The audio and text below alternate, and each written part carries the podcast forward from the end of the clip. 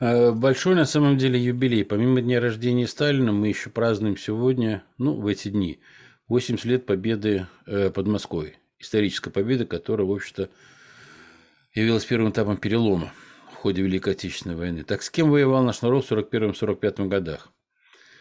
Об этом мы сегодня беседуем с Кузнецовым Юрием Павловичем, кандидатом философских наук, э, членом-корреспондентом Академии военных наук. Юрий Павлович, здравствуйте. С кем воевал наш народ в 41-45 годах? Ну что ж, вопрос задан. Если я его задаю в аудитории, то я иногда слышу, да иногда, почти всегда я слышу ответ с фашистами. И с точки зрения сегодняшнего дня это так и есть. Мы воевали с фашистами.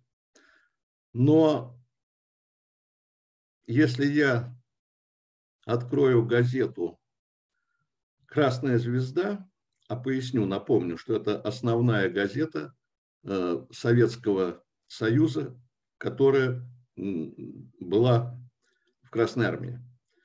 И она, конечно, во время войны была самая публичная, самая читаемая, самая распространяемая. Самые большие тиражи. Так вот, в этой газете я посмотрел подшивки, ну, достаточно давно, еще в советское время.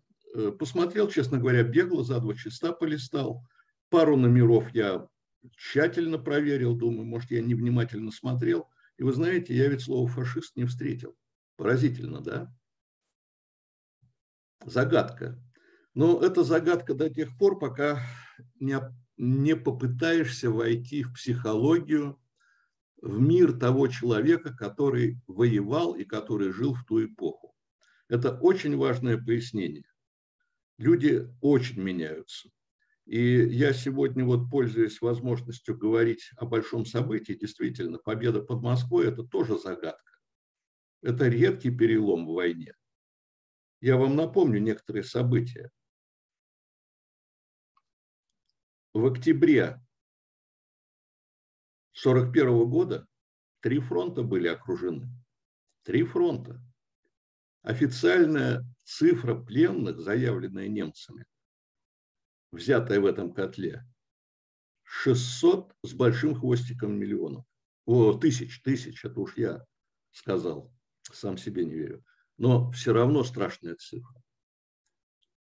А если я еще напомню о том, что в 1958 году вышла э, в военноиздате э, книга генерала Типельскирха, немецкого генерала, известного в войну генерала. И он э, в общем-то, привел цифры и схемы окружения наших потерь 1941 года. Ну, я тогда и читал, в общем-то, был доступ у меня к такой литературе. Что-то шокирующее. Я тогда посчитал, что в четырех котлах, основных таких больших, там, Умань, Киев, э, э, подмосковный вот этот разгром нашей армии, 2 миллиона 100 с чем-то тысяч больше того, напомню, Гитлер в декабре 1945 года, и тоже вот итоги этой войны, назвал общее количество пленных Красной Армии 4,5 миллиона. Можно по-разному обсуждать эти цифры, но переизданное собрание вот этой книги, двухтомник э, генерала Тепельскирха, э, вторая, по-моему, да, ну, неважно название. Теперь Скирх фамилия очень такая редкая, достаточно назвать, он в Яндексе выскочит, эта книжка. Э, она без изменений была переиздана. Все цифры эти сохранялись. То есть э, надежный источник. Вы понимаете, вот если к этой еще книге добавить воспоминания, такие, такие вот, как люди рассуждали, или в мемуарах где-то встречается, э, начало ноября через деревню движется Красная Армия, ну, отступающие части, конечно. И старик, стоящий у дороги, ребята, откуда отступаете? Понимаете, вот яркая картина психологии народной, что только отступать. Откуда отступаете? Не спросил же, куда идете, куда наступаете, где остановитесь. И вот как такой перелом мог произойти в народных настроениях, что через месяц после того, как из Москвы правительство эвакуировалось, кроме Иосифа Виссарионовича Сталина и э, важнейших наркоматов. Мы перешли в наступление. И вы знаете, разные, э, ну, взгляды бывают разные. Кто-то генерала Мороза там вспоминает в Европе. А вы знаете, ведь перелом-то произошел в настроениях, в психологии наших солдат. Вот, собственно говоря, нашу тему можно было бы и назвать «Психология войны». А сейчас я постараюсь вернуться к некоторым документам. Каждая армия, готовясь к войне, имеет достаточно осознанную доктрину. И она ориентируется, к сожалению, чаще всего на прошедшую войну. Это такой парадокс, не я его сказал, но я с ним согласен. Как наша армия называлась? Рабоче-крестьянская Красная Армия. Как она родилась? Она родилась в революцию и годы гражданской войны. На что она была заточена? именно на гражданскую классовую войну. Классовую войну. И удивительные вещи происходили в первые недели войны. Взятых в плен немцев угощали и говорили, брат, там, ну я уж не знаю, какие слова дословно, но мысль такая, мы же братья по классу. И отпускали. Ты иди, скажи своим, мы же пролетарии, мы же рабочий класс. То есть работала еще психология 17 года в штык в землю. Но это была другая армия. Это было, извините меня, собрание всей Европы. Сегодня надо об этом говорить. Раньше как-то стеснялись. А вы можете назвать страну, которая не прислала готовое военное формирование?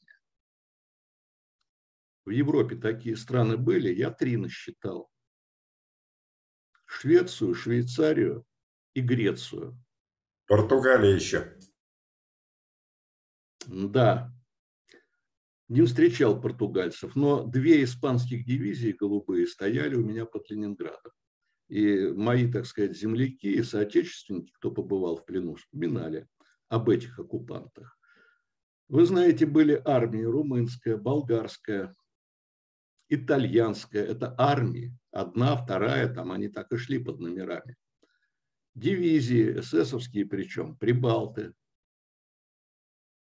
Польша очень активно, э, до миллиона ее солдат служило в немецкой армии. И вот так до батальонов, до батальонов включительно. Легион французский. А что это Европа за нами пошла? А вы знаете, в этой гитлеровской книжонке в Майнкамфе там же квинтэссенция европейского отношения к Востоку. Дранг на хост. Они нам завидуют. Мы же богатая страна. Причем богатая не бумажками, акциями, долларами. Нет. Мы богаты натуральным продуктом. У нас недра, у нас пахотная земля. 40% э, мировых ресурсов, ископаемых ресурсов, в Советском Союзе находилось. Сейчас, э, правда, это политический текст был, я так фразу вырву, по-моему, Тэтчер сказала, это несправедливо, 2% населения, то есть русского населения, российского населения, владеет 30% мировых ресурсов. Ну как же тут э, не пойти на богатого соседа? А богатого соседа, прежде чем начать захват его территории, надо оболгать, надо превратить в монстра, ну, кто жил там в старые времена, помнит, как в коммунальных квартирах вначале очернят, выселят человека, вот территорию можно занять. А такое убожество сегодня процветает в бизнесе и в политике тем более. Так вот, Европа-то потому и потянулась к Гитлеру, что он очень метко прихватил ее основные взгляды. Мы воевали практически со всем этим так называемым цивилизованным миром. А я, кстати, убежден, и об этом как-нибудь мы поговорим, что Россия самодостаточна. Она, как говорится, сама в себе цивилизация. И наше, наше противостояние Запад-Восток, оно тысячи лет насчитывает. Тянулись они вначале за нашими землями, потом им хотелось нас колонизировать. Ну как же Индия, колония, Китай почти – а у русских какой-то Петр Первый, правда, большими затратами, напряг свой народ. И вот, пожалуйста, противостоит. Ну, а, конечно, возрождение Российской империи в виде Советского Союза, это для них было просто невероятно. Они в это не могли поверить. Они были уверены, что вот сейчас придем, толкнем чуть-чуть, как Гитлер сказал, мы толкнем дверь в эту страну, и она рассыпется, как глиняный домик. Нечто вот такое, афоризм у него был. И тем не менее, почему же вот случилось, что мы э, воевали то с фашистами, то с немцами? Ну, прежде всего, давайте, вот я сказал уже, армия заточена на классовую войну, поэтому ей нужны измы какие-то. А измы – это приходящее, либерализм, социализм, коммунизм, э, капитализм. Это, понимаете, почти научный термин. Для простого человека это мало что значит. А национальное – это очень сильное. Национальные корни – это кровные корни. Они в подсознании у нас, это очень легко разбудить, поднять. Мы вот в паспортах убрали национальность графу, а, а в жилах-то это остается. Так я вот вернусь к 1941 году. Ну, основополагающие такие документы, которые все знают, я на них сошлюсь.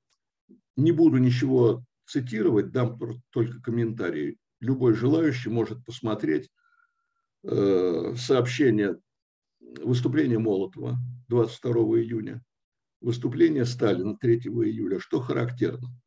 Нигде слово «немец» и «немцы» не присутствует. Вообще существительных, характеризующих противника, нет. Есть э, прилагательные. Прилагательные. Фашистская Германия, допустим, гитлеровский режим, то есть вот такие э, вещи, которые звучат на политическом уровне. И простому человеку здесь как бы опять же на подсознании, что, мол, ну, правительство разберется, это их, так сказать, уровень. Ну и кроме того еще отголоски классового подхода, которых я уже упомянул. Да, мы воевали в сентябре, августе, июле все еще пока с фашистской Германией. А вот выступление Сталина 7 ноября кардинально отличалось от выступления 3 июля 1941 года. Смысл-то, конечно, оставался один – победа над врагом, но оккупанты выглядели по-разному. Выступая 7 ноября, перед уходящими на фронт, знаменитый парад 7 ноября 1941 года, он употреблял термин только существительные – немец, немцы. И заключительным аккордом дважды прозвучал его очень лаконичный призыв к победе над немцами, разгроме немцев. А что касается уже дальнейшей вот Э, пропагандистской работы, она целиком ориентировалась на одну задачу – убей немца. И знаменитое стихотворение Симонова, и знаменитые статьи Оренбурга, конкретный призыв – убей, убей, убей. И именно конкретно немца, фрица. Ну, я так вам скажу, что поскольку мне пришлось жить и расти среди вот э, фронтовиков-победителей, и тогда телевизоры это не у всех были. Да это редкость вообще была. Какие телевизоры? Там 51 еще 52 года. Э, я всегда слышал в их э, разговорах, воспоминаниях немцы, фрицы. Э, никто пафосных слов типа там фашизм не употреблял. Поэтому переломным моментом все-таки стала переориентация нашей психологии прежде всего на то, что пришел иноземец, национальный враг. Это, я, так сказать, не слышал таких вот заявлений, и может это прозвучит кому-то резко, так сказать, я прошу в этом случае подумать, разобраться, посмотреть. Но я вам точно говорю, фронтовики воевали с немцами. Это достоверный для меня факт, и никто его для меня не опроверг. И психология восприятия войны как таковой, она менялась и в дальнейшем. Я об этом скажу через несколько минут, но вот что я хочу констатировать. Войну начинала Красная Армия, а заканчивала Советская. Потому что с 1942 года армия формировалась и затачивалась уже под национально-освободительную войну. Ну и потом под освобождение Европы. И вот что интересно, с 1944 года, со второй его половины, в газете «Красная звезда» чаще звучит слово «фашист». Правильно, потому что как нам быть? Румыны перешли на нашу сторону, болгары то же самое. Мы идем по территории Польши, впереди Германия. А как же разобраться-то с ними теперь? Получается, что есть среди них хорошие и плохие. Хорошие – это наши, а плохие – это немцы. Э, отставить, какие немцы? Теперь немцы тоже хорошие плохие, фашисты. Вот здесь слово фашист стало очень уместным. И приведу для вас интересную деталь. А что, собственно говоря, где было партизанское движение в Европе? Ну, более-менее активно оно выглядело в Италии, ну, само собой, в Югославии, во Франции Маки и в Греции. И под каким флагом боролись эти партизаны? Под красным, под нашим. Для них Советский Союз во главе с, с Иосифом Виссарионовичем Сталиным э, был идеалом борьбы с фашизмом. И партизаны-то были красные. Вот именно в этих странах европейских. Ближе к нам здесь парадигма была другая. Здесь можно считать пополам. Половина в эстонском корпусе, а половина в дивизии СС эстонской. И также можно смотреть и по Польше. Так что война закончилась победой, разгромом фашизма. И выступление Сталина на параде Победы было ориентировано именно так. Раз, разгром фашизма, освобождение э, Европы и, э, конечно, деталь маленькая, интересная. В тот же день на более таком э, закрытом, что ли, мероприятии Сталин произнес тост, но произнес он его уже, так сказать, перед своими. Да, опять тост в честь русского народа и э, победа над немцами. Вот, то есть все-таки здесь перед лицом военачальников, которые провели эту войну, он не мог иначе выступить. Вот понимаете, политика идеология всегда имеет свое значение, она влияет. А то, что мы за время войны вот создали новую армию, уже такую, знаете, национальную, э, и она была переименована в советскую погоны вернулись. Вот. Но в будущих поколениях вот эта борьба за сознание, она продолжалась. И интересно, я вот вам скажу, я свидетель был каких изменений со сменой поколений. Вот смотрите, после войны фронтовики очень э, негативно относились к тыловикам.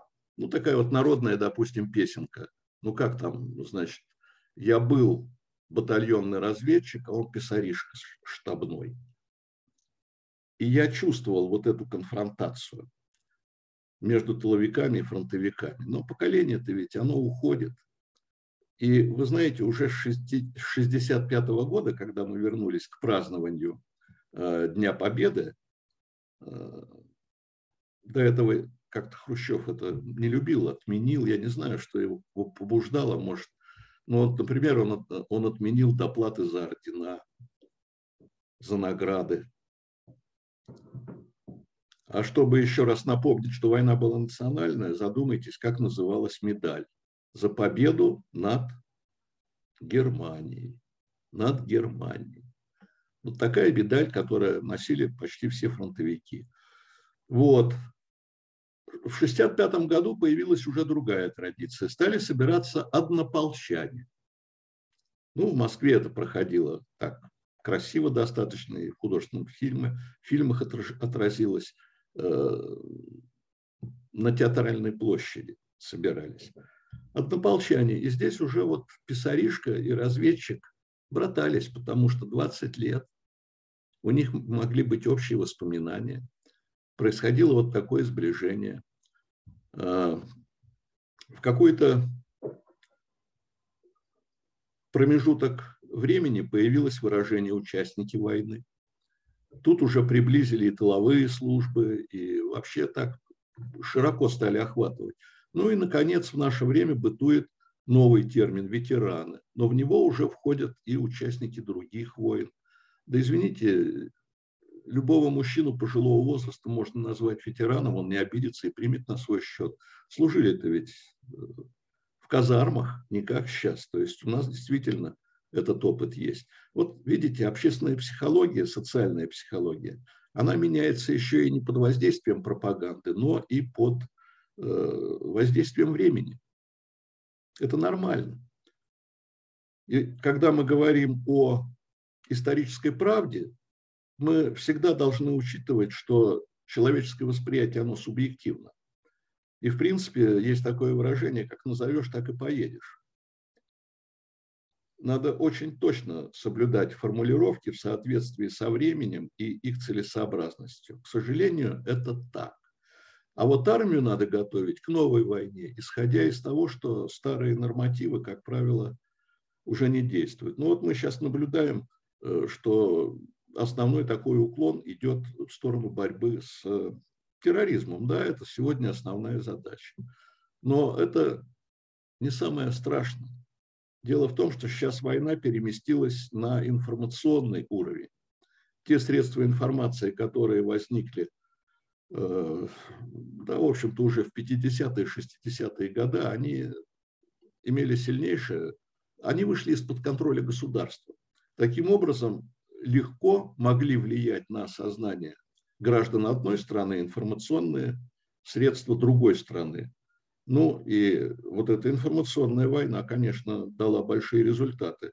Скажем, ну сколько там, пять лет перестройки, а потом смотрите по компьютеру фотографии марта, допустим, 91 -го года.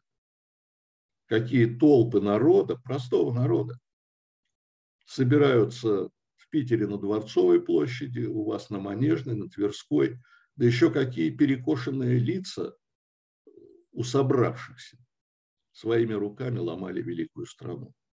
Поэтому борьба за сознание сегодня основная форма войны.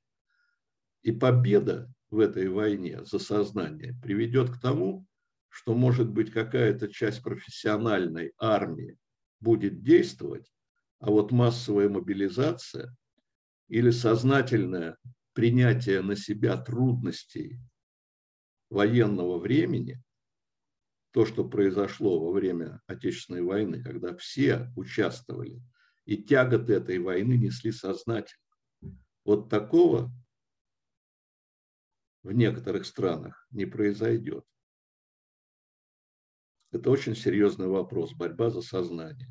И я считаю, что вот школа здравомыслия, она в этом плане все-таки положительно отличается даже от средств массовой информации – у нас э, нет времени, чтобы приводить примеры, но даже каждый день, смотря какие-то там круглые столы, я ловлю себя на мысли о том, что даже люди, которым доверили с экрана что-то ну, излагать, оценивать, они ведь рассуждают не с позиции нашей цивилизации, а с позиции западной. Вот это пугает. Это пугает. Но надеюсь, что и мы тоже свою лепту вносим в эту борьбу, положительную лепту. Ну вот, пожалуй, здесь можно и поговорить о восприятии поколения еще в одном интересном ключе.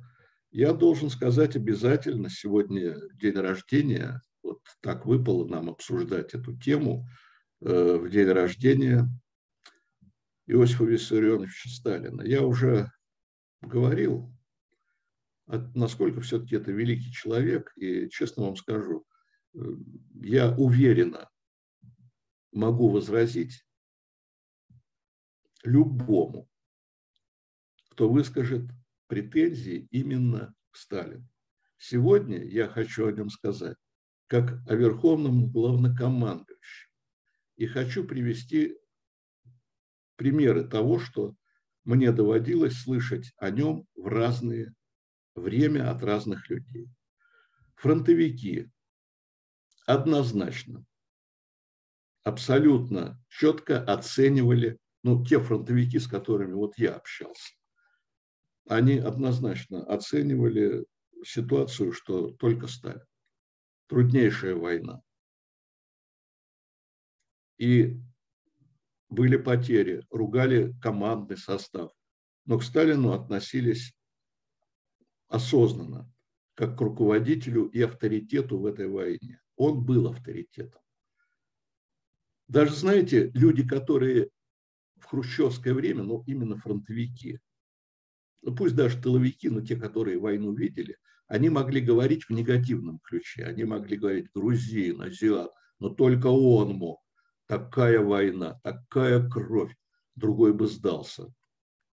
Вот понимаете, даже люди, относящиеся к Сталину э, с неприязнью, все равно признавали его э, значимость в этой войне. Ну, ситуация, естественно, стала меняться во времена Хрущева. О нем даже говорить не хочу. А вот как поколения вынесли эту хрущевскую эпоху, вот поколение, которое прошло войну, выросшее до войны, участвовавшее в строительстве социализма, то есть это поколение, жившее в тяжелейшее время, время мобилизационное, время повышенной такой готовности, расслабляться было нельзя. Я считаю, вообще ошибка пропаганды в Советском Союзе, то, что вот на этой высокой ноте пытались население держать постоянно. Ведь Сталин, обратите внимание, после войны как-то отошел. Там э, были некоторые события, может быть, э, но это уже его вероятные преемники между собой выясняли дела. Там дело Ленинградское. А тем не менее, ну, послабление явное было. Потом сразу в 1953 году, вот Сталин уже этого не застал, но отменили очень многие вот эти мелочные мобилизационные налоги в деревне. Деревня-то ожила очень сильно. В конце 50-х, пока вот хрущевская реформа не прошла, э, деревня просто расцвела. Но люди, выросшие в эпоху Хрущева, они ведь как о Сталине уже говорили? Они говорили, ну, конечно, да, были большие достижения, но ведь был большой негатив. Это одно поколение поколение, которое воспитывалось в 80-е и 90-е годы, ну, плюс еще наша творческая интеллигенция, они, они вообще возражать не могут. Сталин – это негатив, это зверь, это плохо, но у них одни эмоции. Спрашиваешь, а в чем? Вот, ну, могут сказать, там, культ личности, еще какие-то стандарты, трафареты, но никогда не идут на разговор детальный. Потому что будет, как вот произошло э, с известным таким ведущим Вассерманом, у него костюмчик весь в карманах, накладках. Он поинтересовался темой, стал сталинистом. Иосиф Виссарионович действительно был незаурядной фигурой, которая спасла, в общем-то, нас от такого морального поражения, после которого могли реально капитулировать. Удар-то ведь был сильнейший, вся Европа приложилась к нему. Вот. И цифры в пользу, опять же, оправдывающие Иосифа Виссарионовича, я могу назвать. Ведь армия получила самое высокого уровня вооружения. Винтовки СВД. Если вы будете смотреть кадры 1941 года, штыки-то плоские. А это винтовочки СВД были.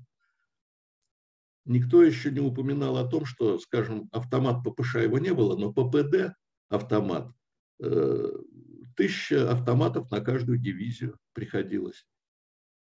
Вчера по телевизору смотрю, еще мне добавочка. Э, Як, самолет Як-1, 390 э, боевых самолетов в строю находилось а даже Ил, э, то есть не, ну, Ил был уже, да. То есть армия была вооружена.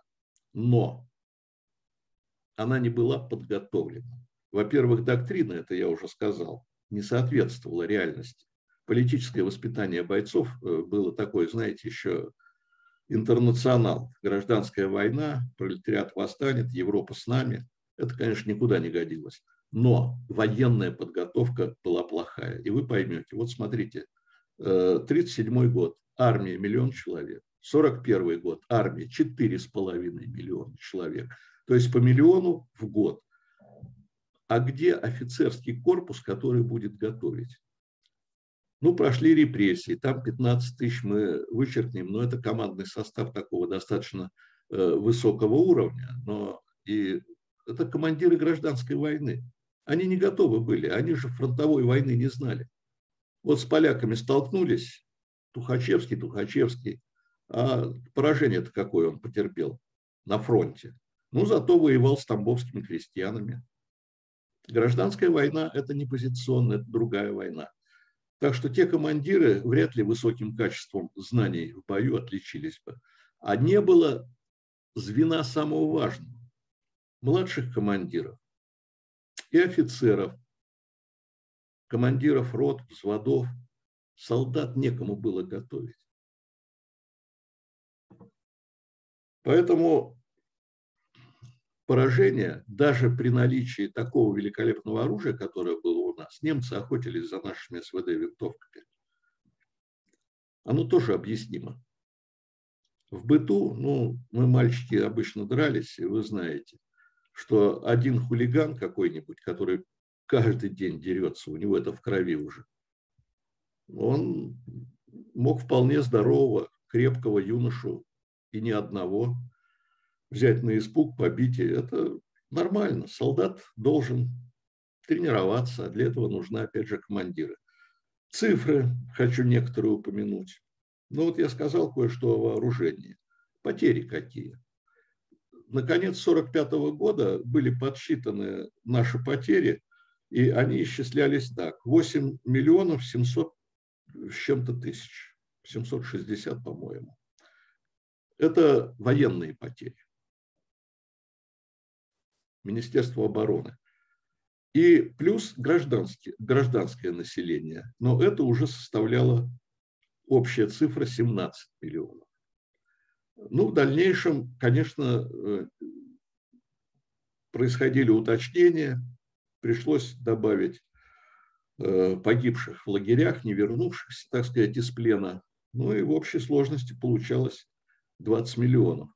Ну, сейчас мы говорим о 27. Я уже не слежу за этими цифрами, потому что во время перестройки и, и 40 слышу. Не останови, так вообще, то есть ведь, понимаете, я, когда был депутат, я привлек э, специалистов, которые просто чисто демографические процессы считали. То есть брали цифры переписок, переписи населения, и по ним смотрели и говорили, да, если потери превышали 20 миллионов, то что-то у нас не срастается. Мы воспроизводство населения не получили бы того, которое у нас произошло. Мы же в 1959 году, удивляюсь, имели 220 миллионов, несмотря на потери в войне. А в войну мы вступали, у нас было 194 э, миллиона населения, ну это вместе с Прибалтами и вновь присоединенными землями. Вот я, в общем-то, достаточно емко, много сказал. И информация, требующая определенного размышления. Вот.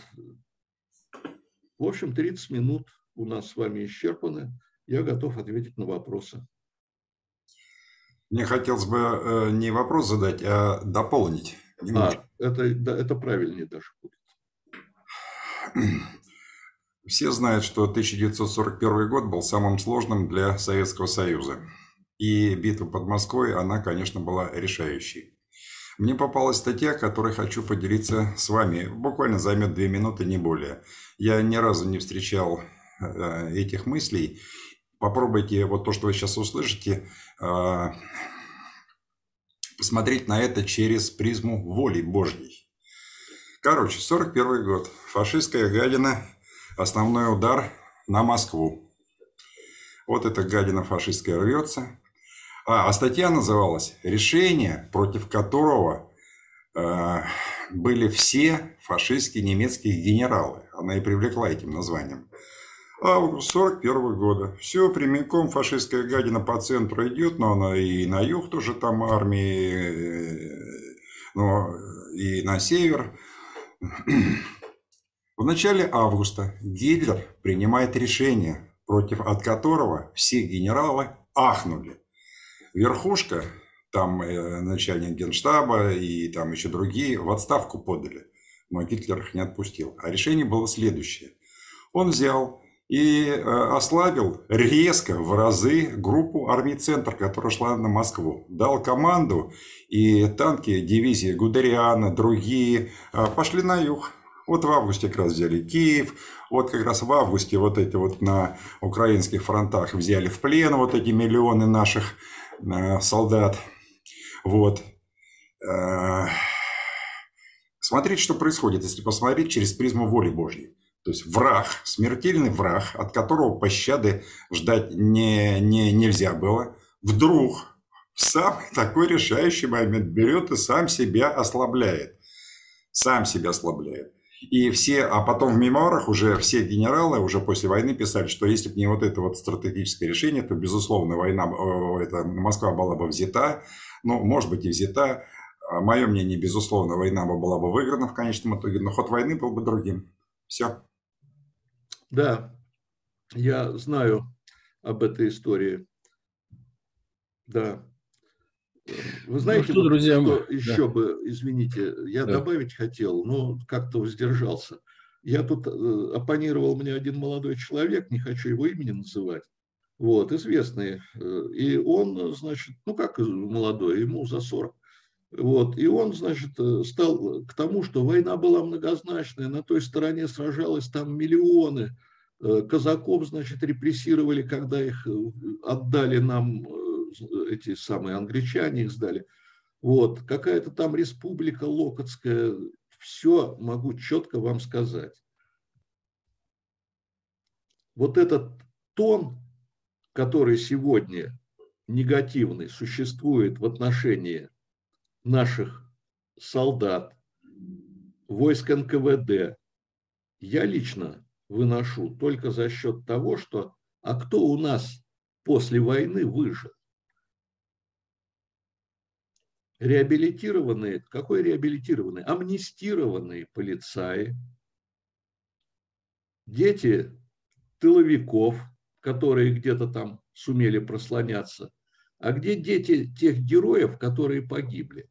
А эти дети не родились.